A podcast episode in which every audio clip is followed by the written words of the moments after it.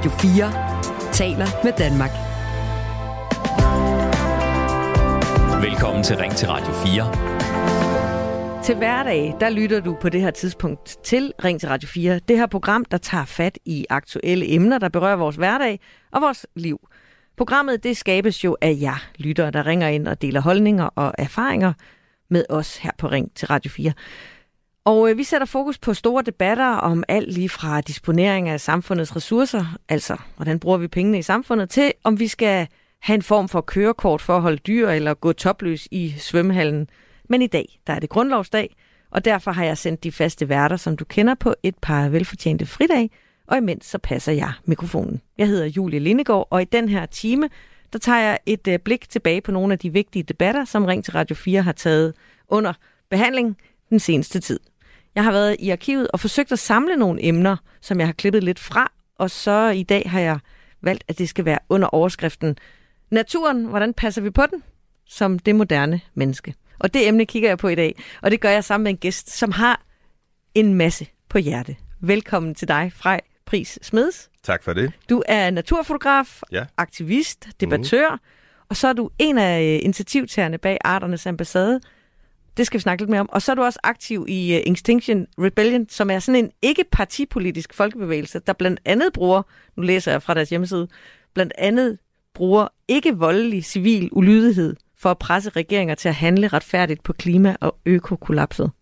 Det er rigtigt. Fredelig civil ulydighed er et demokratisk værktøj, som er super effektivt, og som har givet kvinder stemmeret og sat slaver fri og givet homoseksuelle rettigheder og alle mulige andre ting. Og nu kæmper vi altså naturens rettigheder øh, med brug af fredelig civil ulydighed. Kan du give et eksempel på, hvad det kunne være? Jamen det er jo for eksempel at øh, stoppe øh, trafikken og sige, øh, øh, vi skal have 30% natur, øh, som vi gjorde her i Befri Jorden øh, to gange her i København her øh, for meget kort tid siden. Øh, og kræve et biodiversitetsborgerting, øh, som, øh, som kan løse, at øh, vi også får pesticiderne ud af landbruget, øh, og at ja, at vi får øh, stoppet øh, udlån til nye animalske landbrug, fordi at det har vi brug for. Alle sådan nogle ting har politikerne rigtig svært ved at tage beslutninger om, og derfor plæderer vi for et biodiversitetsborgerting, ligesom vi havde klimaborgerting under naturloven. Så Ja, skal det vi skal vi have snakke- det. Det skal vi også snakke lidt Ja. mere om. Men først så kunne jeg godt lige tænke mig, at du er nemlig en af øh, initiativtagerne til det, der hedder Arternes Ambassade. Det er korrekt, Ja. ja. Hvad handler det om? Jamen, det er simpelthen øh, en flok af naturelskere, øh, som er vidt forskellige, øh, og som øh, repræsenterer forskellige vilde arters stemmer i vores demokrati, så man simpelthen bliver ambassadør for en art. Og jeg har kastet mig ud i at være ambassadør for to arter, for stor vandsalamander, øh, som jeg kæmper for, blandt andet på Amagerfællet, hvor at dens internationale rettigheder bliver overtrumfet af gældspolitik. Øh, og så øh, er jeg også ambassadør for Stor Vipsæderkop, som er en klimaimmigrant, der er kommet til Danmark og ikke var her for øh, ja, 15 år siden, Er var det ret sådan- ualmindelig. En vepseæderkop. Mm. Lige, øh, hvordan har du lige kastet din kærlighed på den? Jamen, det er jo et fantastisk dyr, der flyver med vinden, når den er lille, og lander forskellige steder, og som er kommet øh, på grund af det varme klima fra øh, Sydeuropa, fra Sydfrankrig, hvor jeg så den som dreng, når jeg var dernede. Øh, og øh, det er da vildt smuk. Det er en kunstner, der laver øh, kokonger, og øh, hvor at øh, ungerne overlever øh, i kokongerne hele vinteren. Det vil sige, at øh, hvis man slår græsset, øh, næsten ligegyldigt, hvornår man gør det i løbet af året, så udrydder man øh, den, særligt hvis man fjerner græsset. Så den kræver øh, store græsser, den kræver sammenhængende natur, øh, som også mange af de her rewilding og vild med projekter handler om. Men, men Frej, når du nu siger, øh, du taler de her to arters øh, sag, og Arternes Ambassade prøver at tale de vilde arters øh, sag. Ja. Hvor, hvordan, altså, der er jo masser af vilde arter. Ja. Så hvorfor er det lige de her to, du har kastet din kærlighed på? Det kunne jo være hvad som helst. Jamen, fordi at vores demokrati er øh, simpelthen øh, ars egoistisk. Altså, vi forholder os ikke til andre arters rettigheder, og at vi kun er en art blandt mange, og alle de andre arter skal have stemmer. Derfor er jeg også med i et klagekord, der hedder Naturens Stemmer, hvor vi faktisk står øh, foran, øh, foran byggefeltet, som nu er, skal begynde igen, synes de, øh, på Amagerfællet øh, og kræver, øh, at naturens rettigheder bliver håndhævet af vores myndigheder. Men du kan godt høre, når du fortæller om det, jeg ved jo, at du brænder meget for det, men når man sidder på og kigger på det lidt udefra, så kan man godt tænke, det er sådan lidt kukkeluk. Altså at være sådan lidt med vandsalamanderens ambassadør og øh, vipse Altså... Ja, ja. Det er, det er meget gøjleragtigt øh, ja. at, at se på udefra. Ja. Men, men, og det er jo også en lejende tilgang, vi har til det, og en kreativ tilgang, for det er kærlighed, det handler om, det er følelser, det handler om, men det er også viden, og det er forbundethed. Altså, er det en familie? For mig er, er salamanderen øh, i familie med mig, øh, og vi har et stamtræ sammen, livets træ, og vi er en, en stor familie. Øh, lidt længere væk er øh, æderkoppen, og det er også derfor, vi oppe i vores hoveder har et arthierarki, hvor at øh, vi egentlig øh, differentierer forskellige arter. Derfor er det også spændende for mig at være ambassadør for to forskellige arter, hvor jeg klart har det nemmere ved at identificere mig med øh, den store vandsalamander, fordi den har næsten lige så mange tæer og fingre, som jeg har, men ikke helt. ligner også lidt på, den, og på en dårlig lidt, dag. Ikke? Og så ja. samtidig har den hele evolutionen i dens, øh, i dens øh, livsforløb, hvor den starter i vandet og øh, som med gælder, og så går den på land og har lunger. Øh, så på den måde er den også hele evolutionshistorien. Jeg kan fortælle meget om det fantastiske vandselement, og, og måden, den laver paringsdans uden at berøre ja. hinanden på, hvor at det simpelthen er en dans, hvor femonerne gør, at de kommer mens de danser. Det er meget smukt. Det er meget smukt. Ja. Og altså, man kan sige, det ved jeg, vi kunne tale meget om, men det ja. skal vi jo ikke i dag, for vi skal også nå nogle af de her emner, jeg har taget med i dag. Men dit mål er at få oprettet det her biodiversitetsborgerting som en del af den kommende naturlov.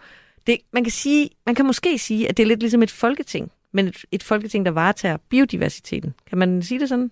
Bortset fra, at et biodiversitetsborgerting er udvalgt af Danmarks øh, Statistik og Videnskaben, øh, sådan så de repræsenterer befolkningen, så man finder nogen øh, hvor at geografi og art og indtægt, eller art, øh, indkomst og, og, øh, og alder og øh, alle mulige andre forhold øh, gør, at vi har et mini-Danmark bestående af cirka 100 personer.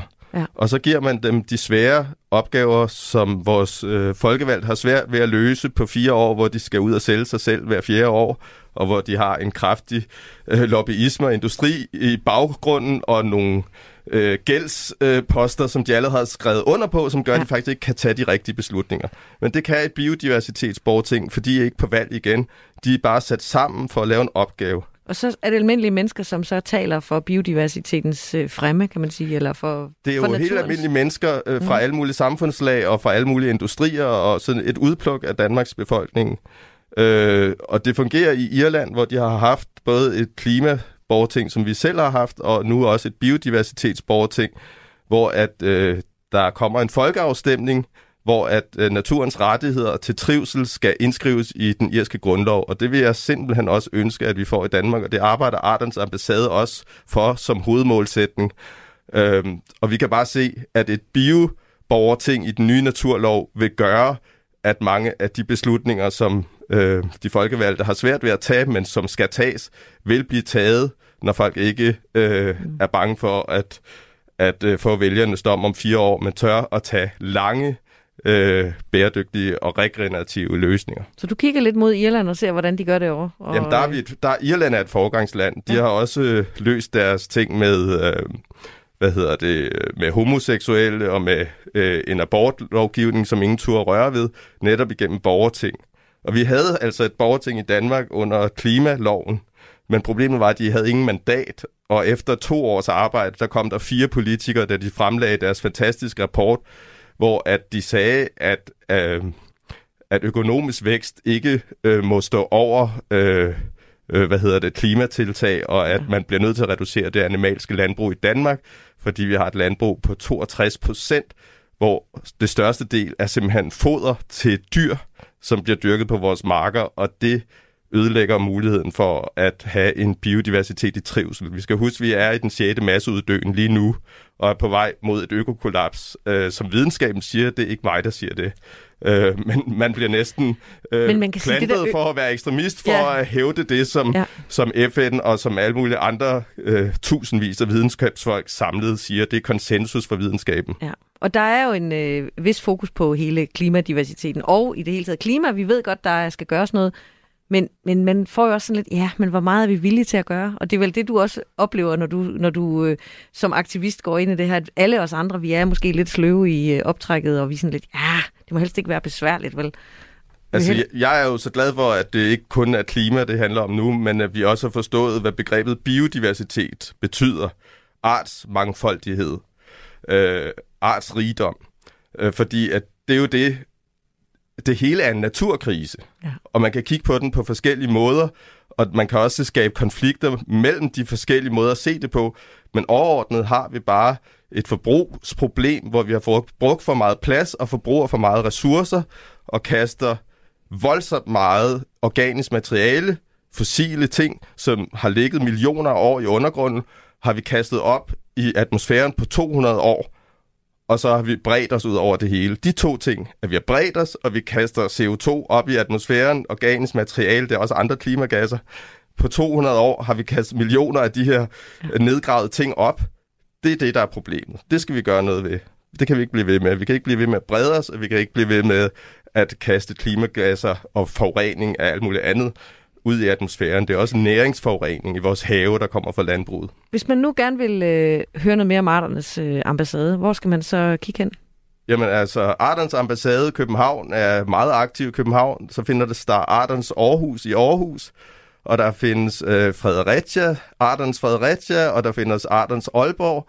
Øh, og der findes også en ambassade i Sverige, Øh, så man og, kan bare google jer, og så kan man øh, finde den, der ligger nærmest. Ja, og så kan altså man... vi er meget forskellige, hver lokalafdeling øh, og hver fugl sænger med sit næb, sådan så jeg skal ikke clear med nogen, hvad det er, jeg siger. Jeg er ambassadør ja. for storvandselementer og for vipsæderkop, som jeg er. En anden er, er måske øh, bioprofessor eller biolog og ambassadør på sin måde. En tredje er en ung øh, naturelsker, som bare holder af fugle og er ambassadør for stor skov, skovskade. Og, og sådan kan man blive ved. Ja. Øh, vi har en svampeambassadør, der kommer fra RUK og er danser øh, og har skrevet speciale om svampe. Øh, og hver især formidler vi på vores måde og sammen øh, de her arters rettighed i vores øh, i altså meget, meget art-egocentriske øh, demokrati. Ja. I dag der skal vi jo tale om nogle andre konkrete emner, der har været diskuteret tidligere i øh, Ring til Radio 4. Vi skal starte med at kigge på en debat, som bestemt ikke er ny, men på en eller anden måde så øh, bliver den ved at poppe op en gang imellem.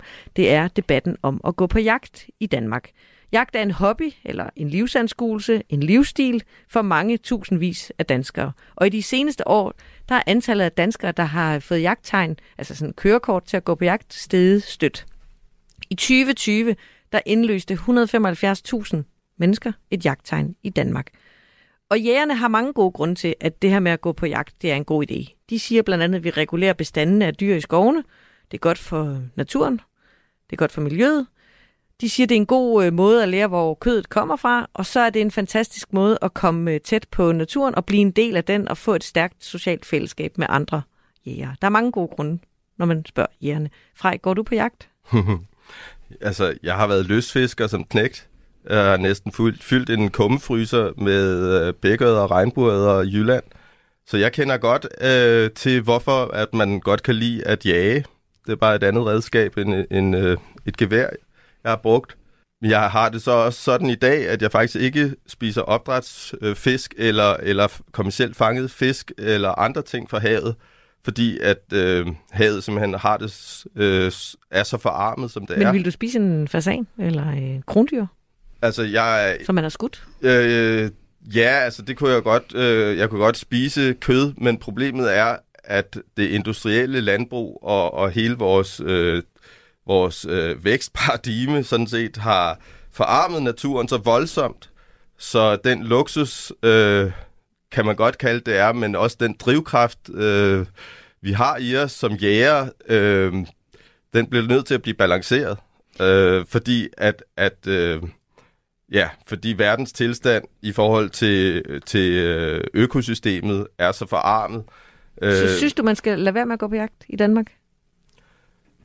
Ja, jeg synes, at det er øh, voldsomt, at, at man gør det oven i, i den krise, vi har. Det må jeg sige. Øh, men jeg forstår udmærket godt, øh, jægernes forbundenhed til naturen, og øh, jeg ved, at jægerne er dem, der sidder mest i naturen øh, i forhold til så mange andre. Nu er jeg selv naturfotograf, så jeg bruger min linse i stedet for at skyde dyrene, så, så får jeg på en anden måde. et sindssygt ja. flot billede af dem, hvis jeg er heldig, eller en, en vigtig øh, historie. Øh, og hele den oplevelse forstår jeg godt. Øh, men men øh, i den virkelighed, vi er i i dag, der mener jeg øh, ikke, at jeg selv øh, vil gøre det. Men, men øh, der er jo så også, altså, det handler jo ikke om, om drabet. Det handler om, ja, hvis man ikke vil spise en fasan, så skal man i hvert fald aldrig nogensinde spise noget som helst øh, fra det industrielle landbrug overhovedet. Så, så... Du skal lige høre, hvad Mads, ja. fra, som var med i vores lytterpanel, han sagde i en tidligere udgave, hvor vi diskuterede det her med øh, jagt. Er det en god idé, eller skal vi lade være med det? Ring til Radio 4's lytterpanel. Han er selv jæger, Mads her, og han siger sådan her om at være øh, jæger. Det man skal huske er jo, at naturen er jo ikke, er jo ikke sød og rar. Det er jo ikke fordi, at de her dyr så, så lever for evigt øh, jagt går jo ind og er en kompenserende dødelighed. Øh, det er noget af det, blandt andet, som øh, Vildforvaltningsrådet og Miljøministeriet har fastsætter i forbindelse med jagttiderne, det er jo, at der skal være et udtag, der ligesom kompenserer de dyr, der ellers ville dø i løbet af vinteren. Det er jo ikke fordi, at, at det er dyr, der bare vil leve. Øh, så på den måde går jagt ind og erstatter, at de vil dø af sult eller sygdom. Og på den måde jo også forvalter bestandene, som ellers, i hvert fald for nogle arters vedkommende, især de store hjortebild og gæstene, vil blive så store, at det vil være problematisk for vores land- og skovbrug. Det sagde altså Mads, der var en del af vores lytterpanel i en tidligere udgave af Ring til Radio 4. Med mig her i studiet, der har jeg Frej Pris Smedes, som er aktivist og naturfotograf. Er du enig med Mads her? Altså, jeg bider mærke i, at han siger, som vil være en belastning for vores skovbrug, og hvad var det andet brug? Naturbrug. Landbrug. Landbrug, ja. ikke? Ja, så det handler jo om, at reguleringen handler om at varetage vores industrielle udnyttelse af naturen. Og der mener jeg, at når han snakker om, at, at de vil allerede dø, øh, selvom vi ikke skyder dem, men det er jo det, det, der er brug for i naturen. Der er brug for fred, der er brug for ro, der er brug men for tid. Ikke, det der med reguleringen der, der er, er jo en vigtig del. Der er brug for døde dyr i naturen, der får lov at ligge. Der er brug for ådsler. Og når vi går ind og leger den store hyrde, så er det jo sådan et kristent grundsyn om, at vi er den store hyrde og et, et øh, bunden og forvalteren af naturen. Og det natursyn, det er jo forældet, fordi at det har ledt os til den naturkrise, vi har i dag. Vi bliver nødt til at forstå, at vi er blot en art blandt mange, og at survival of the fittest, som Darwins evolutionslærer, handler om den bedst tilpassede.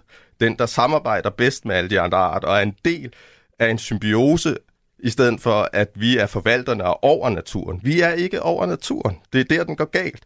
Og der har øh, det her natursyn, som han repræsenterer, øh, en, øh, en tamfarelse. Det er ikke en vildfarelse, det er en tamfarelse, som vi har gjort, fordi at øh, vi er blevet disconnected fra naturen med et øh, regionssyn og med et kapitalistisk verdensbillede, hvor vi tror på en profitmaksimering og en udnyttelse af naturen, hvor alt andet er noget, vi forvalter og handler om os. Det gør det ikke. Det handler ikke om os. Det handler om, at vi er en del af et større fællesskab, og de andre skal have tid, ro og fred og plads. Så vi skal ikke gå på jagt? Det er det, du siger? Nej, det siger jeg ikke. Vi er gamle øh, jæger-samlerkultur, og, og vi er også jæger, vi er omnivore, og vi lever ret øverst i fødekæden. Vi er ikke 100% rovdyr, men vi har jo brug for, for det første, at nedlægge vildsvinehegnet i Danmark. Hvis vi snakker om jagt, så skal det ned øh, fordi det er en hjemmehørende art. Øh, Sådan så vildsvinet kommer tilbage. Men de er jo altså lidt farlige, og de er ikke ja, så for, for hvad? Farlige for hvad? For mennesker og for, for andre mennesker. grise. Tamgrise, der er det jo heller ikke så godt, vel?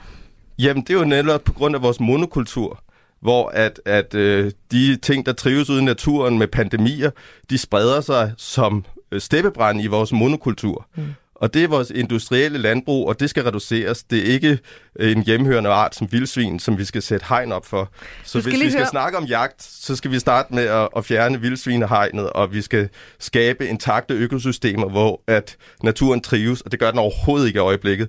Jeg er ikke imod jagt, men det skal være i et samfund, hvor at vi ikke står i den 6. masseuddøen, og hvor at vores øh, fødekæder er øh, ødelagte. Vores øh, program her, Ring til Radio 4, diskuterede det her emne tidligere, og vi havde formanden for Danmarks Jægerforbund med, Claus Lind Christ. Øh, vi har lige fra stenalderen, der har vi brugt af naturen. Vi har så også brugt forkert af naturen igennem tiden, men i dag, der har vi nogle øh, en jagtlovgivning, som gør, at vi bruger rigtigt af naturen. Øh, forstået på den måde, at vi høster af det overskud, der er derude. Øh, og det synes jeg er helt fantastisk at få en mulighed for. Øh, både kan jeg spise selv, dele min familie, mine venner, og det sker sågar, at jeg går, at min nabo også får et stykke vildt. Så det, det synes jeg er en fantastisk mulighed, at naturen kan give os de helt fantastiske råvarer, hvad enten det er kød eller bær. Sagde altså Claus Lind Christensen, formand for Danmarks Jægerforbund.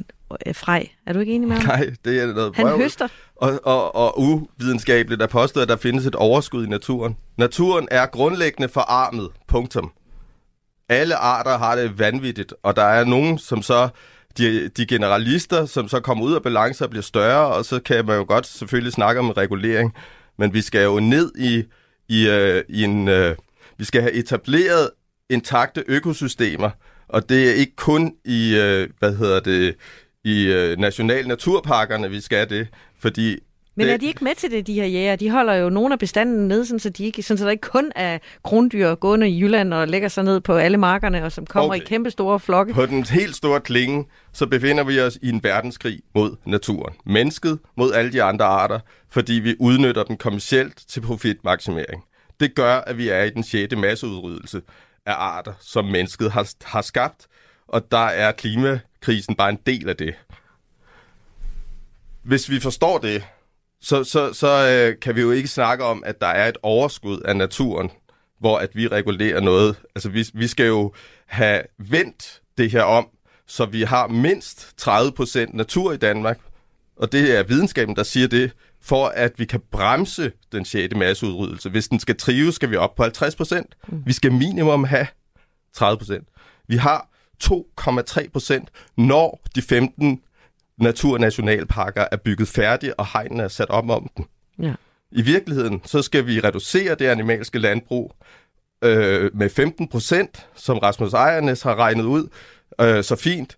Øh, og så skal staten også levere noget skov og noget af deres areal, som, øh, som er parkeringspladser og, og øh, golfbaner Og og, skal- alt muligt andet. Hvor skal vi så være henne? Alle os mennesker, der er her. Jamen, vi kan sagtens være. Det er slet ikke et problem. Det, der er et problem, det er det animalske landbrug, der fylder så meget af de her 62 procent af Danmark, øh, som, som er kød, samtidig med, at vi har et madspild på 40 procent. Det er jo nogle lidt andre diskussioner. Det er ikke i dag, Nej, vi skal tage. det er den samme Det er den sa- diskussion. Ja, okay. Det er det nemlig. Og Fordi det er det, jeg jeg, jo gerne insisterer tale om på jagt. et holistisk øh, Ja. syn på det her. Ja. Vi bliver nødt til at forstå, at kriserne hænger sammen. Så, så man kan ikke snakke om, at der er et overskud. Det kan godt være, at der er en ubalance. Men grundlæggende er naturens tilstand i Danmark forarmet på grund af vores udnyttelse og vores pladsareal, og vores profitmaksimering og vores fossile teknologi. Det bliver vi nødt til at tage hånd om, og det gør vi ved at give plads tilbage til naturen og stoppe også med at forgifte naturen med pesticider i landbruget for eksempel. Men jeg kan godt høre, at du ikke er villig til at tale om tingene sådan individuelt. Det er fordi jeg, nu- jo, det er jeg, Men- klart. Men, men du siger, at vi skal se det samme sammenhængende og ja. i det store billede. Altså, den her diskussion er jo for jægerne en evig diskussion. Mm. Skal vi gå på jagt, eller skal vi ikke gå på jagt? Fordi der sidder altid nogen, der synes, det skal vi ikke. Og du siger, det er mere nuanceret end bare, skal vi eller skal vi ikke? Så Jamen, hvis- jeg har ikke noget imod, at man går på jagt. Det har jeg intet imod. Men jeg, jeg siger bare, vi kan ikke snakke om, at det udgør en, en, øh, en øh, god regulering af noget, som ellers ville være ureguleret. Nej, naturen regulerer sig selv. Så naturen så? har ikke brug for os. Hvad er det så, når man går på jagt, hvis det ikke er en regulering? Så, så du siger, at i dag skal holde er det jo det? netop en hobby i vores kulturland. Der er det jo en hobby. Mm. Øh, men men øh, det kommer jo fra, at det var sådan, vi skaffede føden, og så øh, begyndte vi at lave en meget, meget større massakre med det industrielle landbrug, hvor at øh, vi selv blev tamfaret, og vi, vi tamgjorde alle arterne, øh, fordi det var nemmere at holde dem på den måde. Så man kan sige, at jagt er egentlig den eneste lille del, der er tilbage, der er sådan helt oprindeligt. Vi går ud og skyder en fasan eller et øh, dyr, og så laver vi maden ud af det, sådan helt tilbage fra samler og stenalderen. Altså, vi er jo alle ting. Vi er jo både vores urnatur og vores, øh, vores øh, sofistikerede, synes vi selv, øh, natur, øh, kultur. Men altså, den kultur, vi har lige nu, er jo bare en fernis. Vi er et, øh, et, et væsen, øh, som har været her, og som har alle andre arters historie i os. Og det er, det, det er den forbindelse til naturen, som vi har brug for at få. Vi har brug for at få et nyt natursyn, hvor vi forstår, at vi er selv biotop. Jeg, der står foran dig, er ikke bare frej. Jeg er milliarder af forskellige øh, organismer, der bor i et landskab, der hedder fra Johannes Samuel Pris Smedes. Ikke? Og, og, og vi er mange, og vi påvirker mit sind, vi påvirker det, jeg gør. Øh, hvis jeg tager en antibiotikakur, så er det en masseudryddelse af en hel masse ting, og nogle gange gør jeg det, fordi at nogle af de andre øh, er sådan set ligeglade med min bevidsthed og vil slå den organisme, som jeg forstår, som mig ihjel. Men, men, men øh, det hele samvirker, og vi, vi er Natur. mange, vi er biotop. Hver især af os er en biotop. Så man kan slet ikke adskille os fra naturen. Man kan slet ikke gå ud i naturen. Det er umuligt. Vi er natur. Frej, vi skal diskutere meget mere om øh, det her på den anden side af nyhederne, og øh, nu får du en nyhedsoversigt her på Radio 4. Radio 4 taler med Danmark. Du lytter til Ring til Radio 4. Normalt så lytter du jo til Ring til Radio 4-programmet, der, får, der tager fat på aktuelle emner, og der berører hverdag og livet her i landet.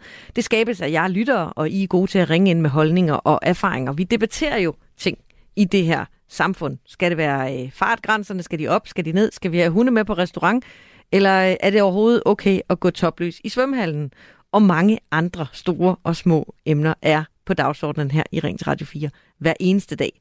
I dag er det en helligdagsudgave, for i dag er det grundlovsdag, og derfor er det en, ja, en Ring til Radio 4 special. Jeg hedder Julie Lindegård, og jeg har været i arkivet og fundet emner, der stadig er aktuelle, og øh, vender dem med dig, Frej Pris Smedes. Du er naturfotograf, aktivist og debattør. Yep. Og det er så dejligt at have dig med, fordi jeg kan virkelig mærke, at det, det er noget, du brænder for, det her med naturen, som er dagens emne. Det er det. Du er, som vi talte om uh, lidt tidligere, en af initiativtagerne bag Arternes Ambassade, og vi uh, har lige omkring, vi har været omkring jagt, og uh, nu skal vi til at tale noget mere sådan konkret omkring jagt, nemlig om den her.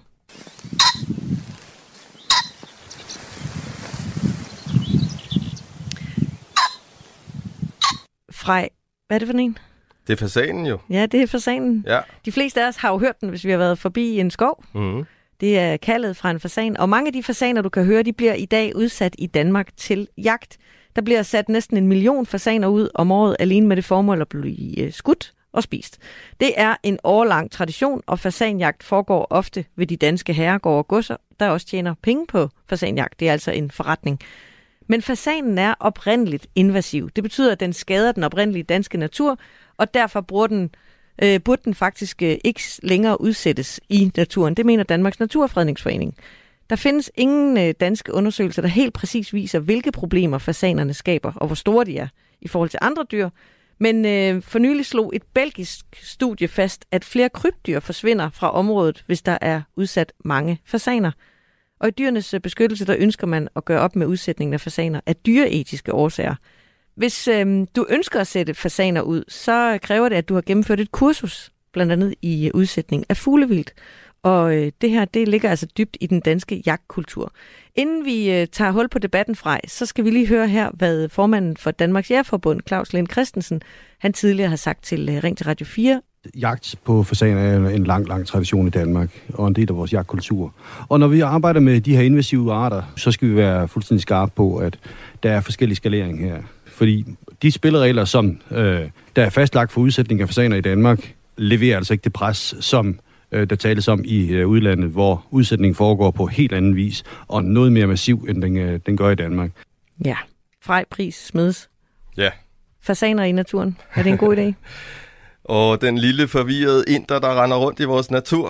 Øh, og, øh, altså, det er Den er en, flot. den er smuk. Ja. Vildt smuk. Den kommer fra Indien, og den er kommet hertil, øh, jeg tror det er i 1600-tallet, på grund af kongen, der ville have noget smukt, vildt at skyde.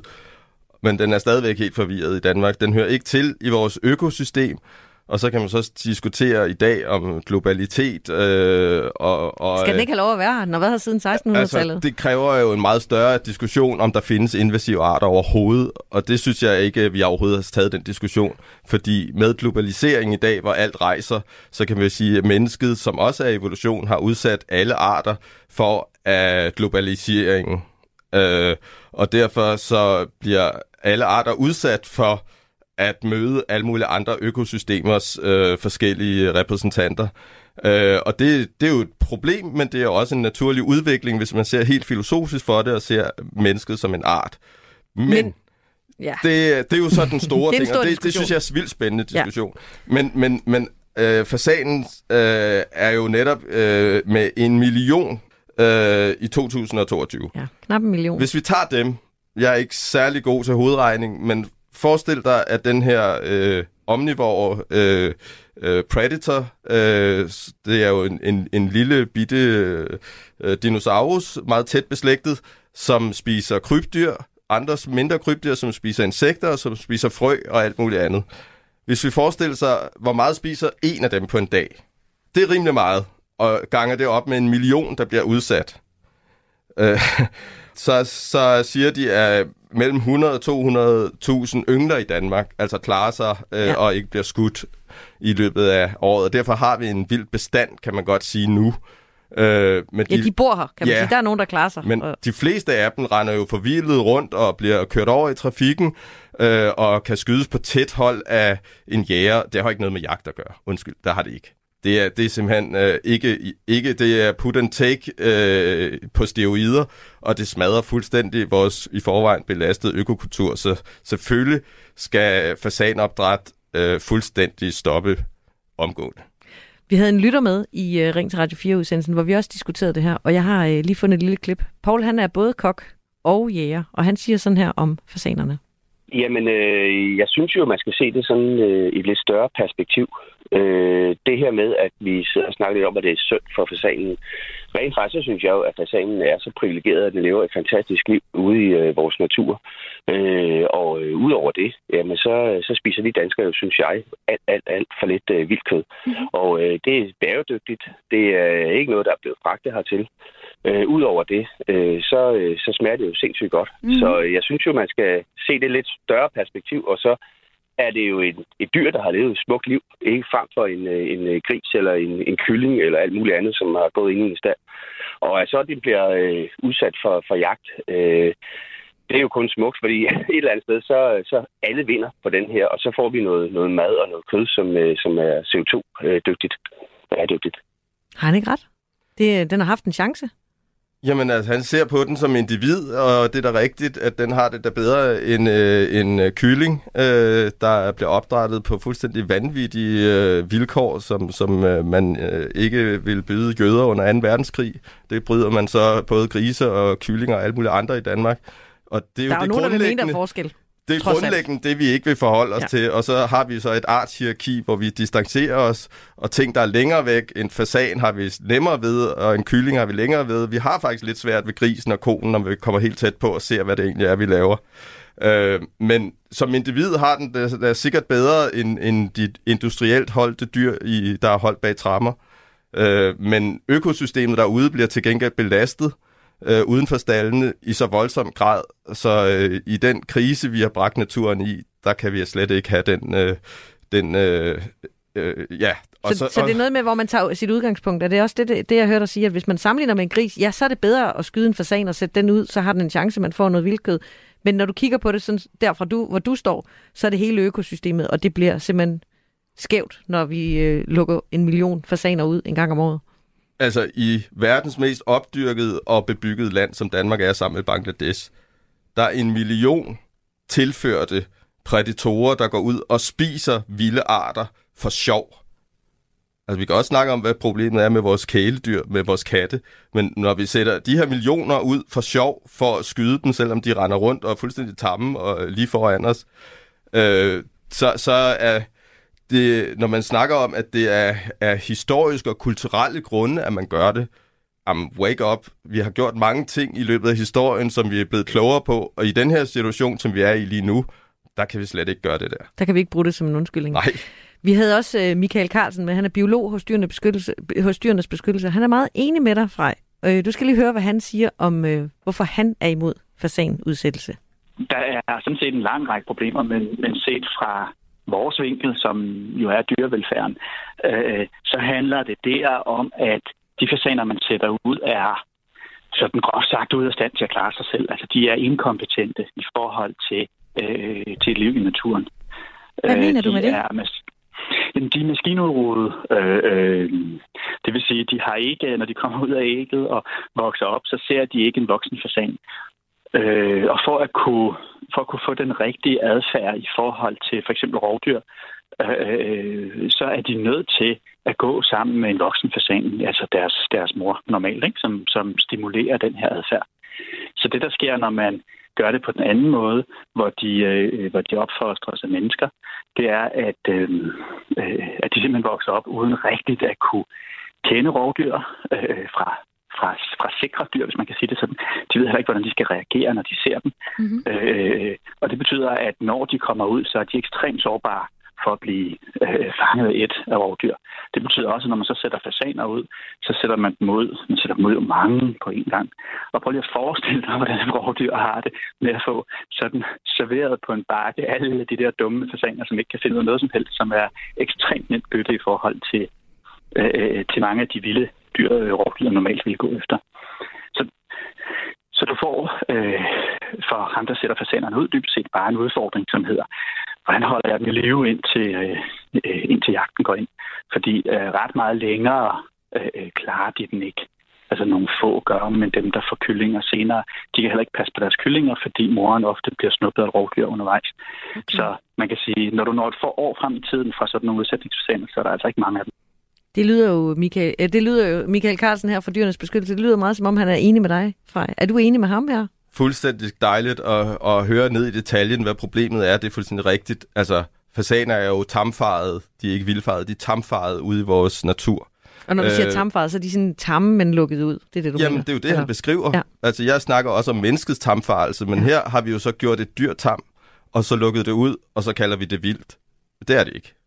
Men det er jo en... Altså, udover at du siger, at vi kan, ikke, vi kan ikke bruge den der historiske argument for, at det har vi gjort altid, men det er jo også en stor forretning for mange af de gårde og, øh, og slotte, som, som lever af jagt, og som sætter de her øh, fasaner ud som en forretning. Hvad tænker du, hvad skal de leve af? Altså, det er jo netop det, der altid er problemet, det er, at vi økonomiserer øh, økosystemet, øh, og, og vi har udbytte af det.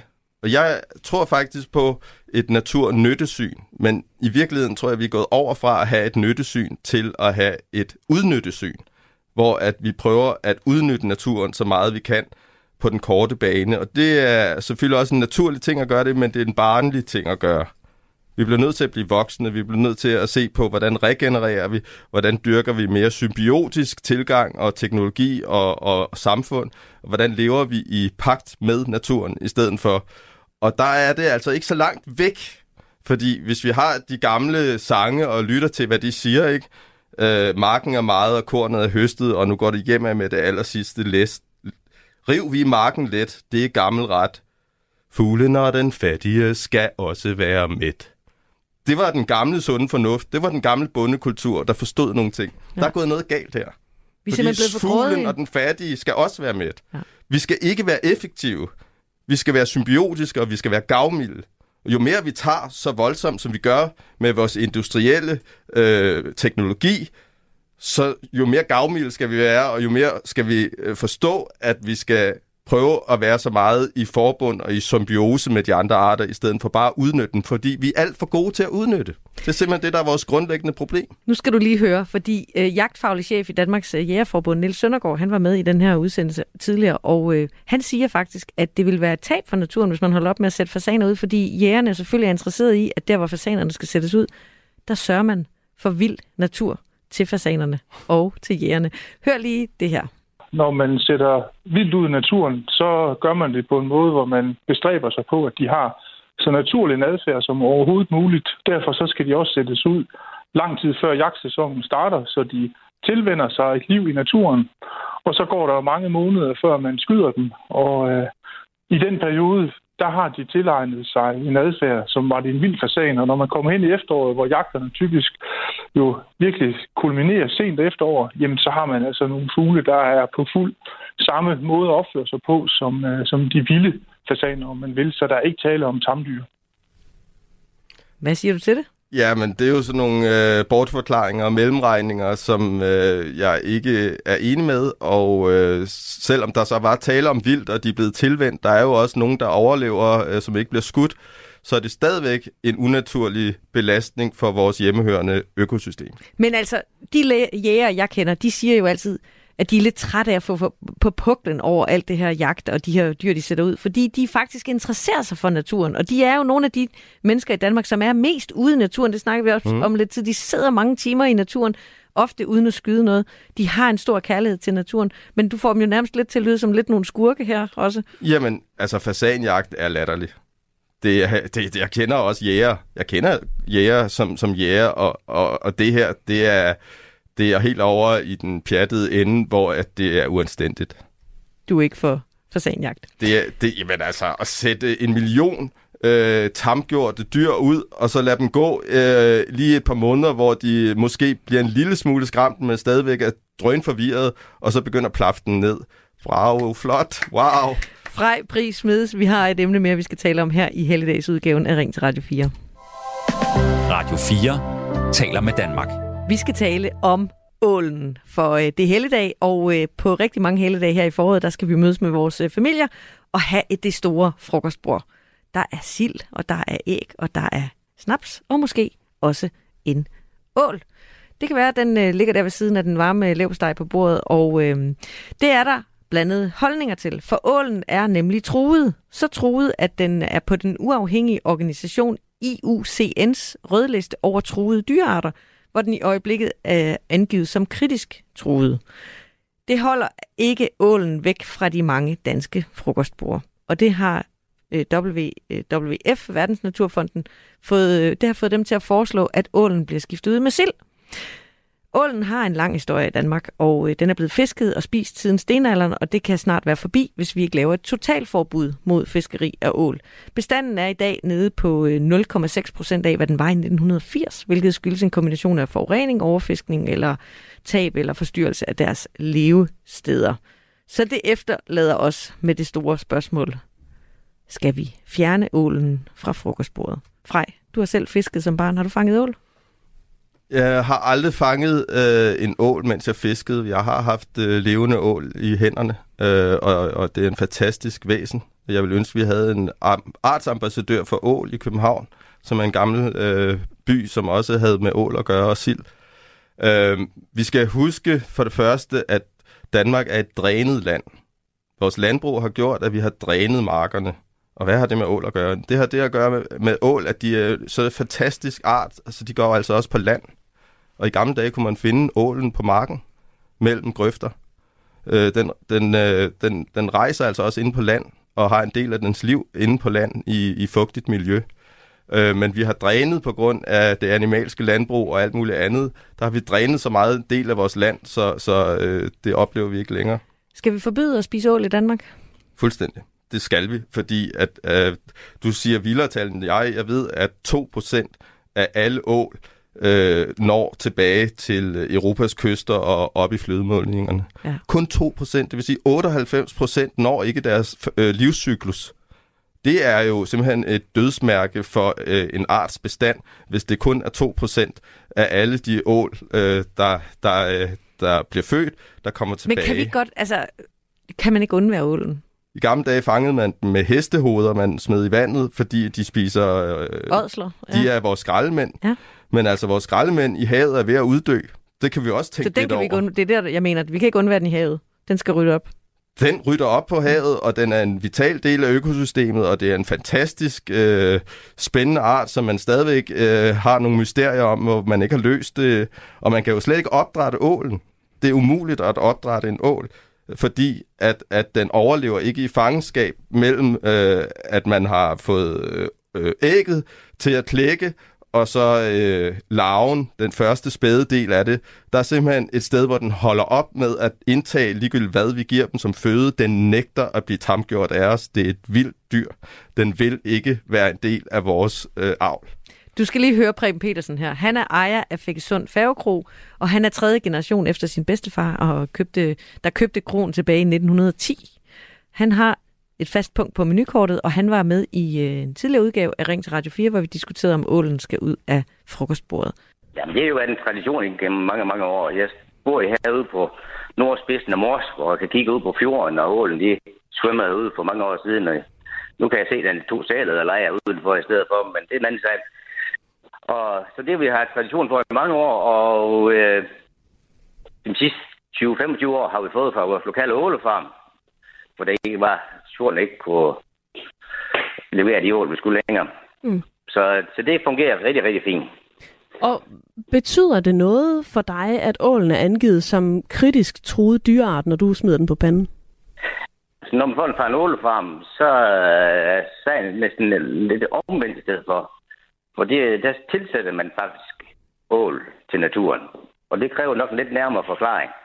Fordi at øh, når ålen får, øh, ålefarmeren, han får øh, ålen ned, de blevet fanget ned i Sydeuropa, Spanien, Portugal dernede, så er de blevet klækket over i havet, så er de med Golfstrømmen til Europa, og så er det cirka på størrelse med en klappernål, når de bliver fanget dernede.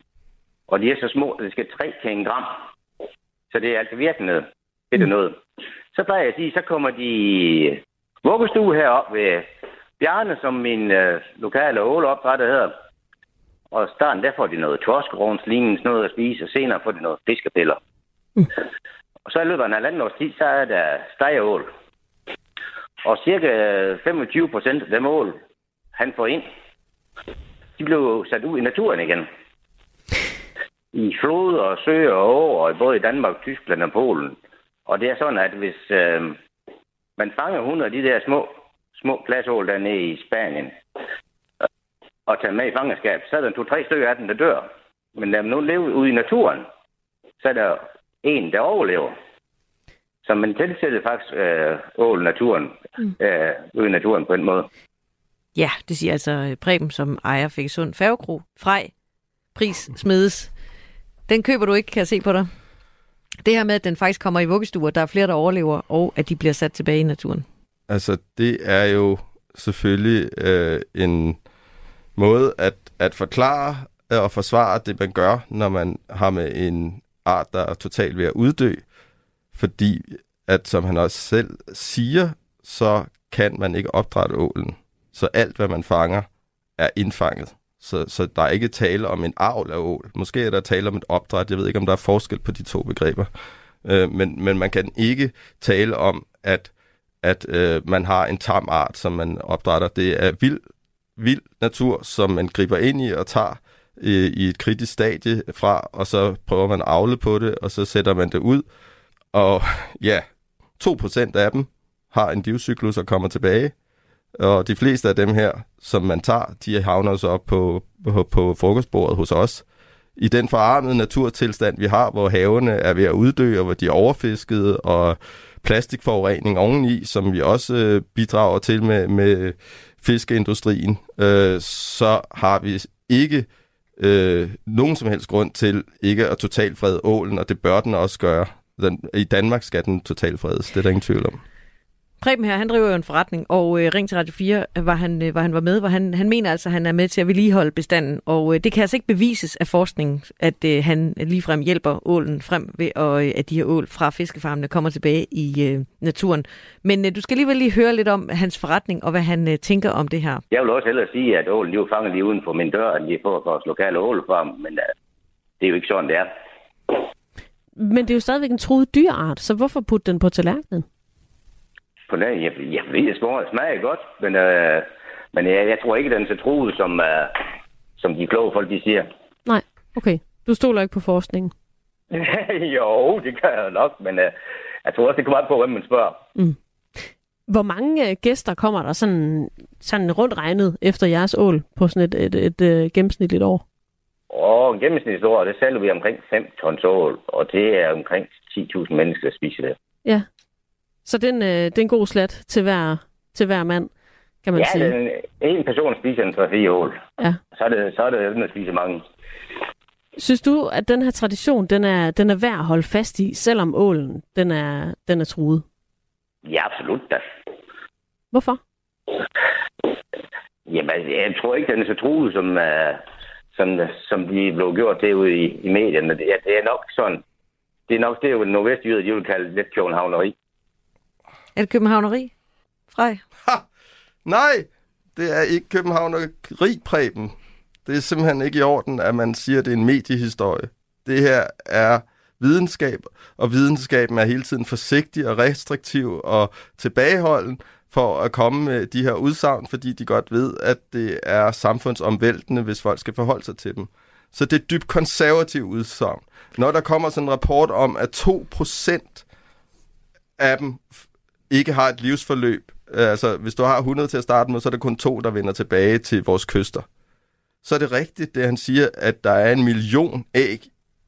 Når en øh, hundål gyder, så er der over en million. Der er faktisk op til halvanden million æg. Af procenterne, der er det kun 2 procent, der, mm. der når vores kyster og flodmålninger og kommer op til os. Men Frej Pris Smedes, nu har vi mm. jo i den her lille times tid diskuteret dit øh, syn på naturen, og øh, vi har også øh, forskning med os på nogle af de her ting, blandt andet på øh, ålens øh, kritiske tilstand. Er der et godt sted at starte? Jamen, det handler jo om at komme ud i naturen, mærke naturen, bevare de naturområder, vi har, særligt i storbyerne. Hvis du her til slut lige skal give en opfordring til, hvor man skal gå hen, hvis man er nysgerrig på det her, hvor skal man starte?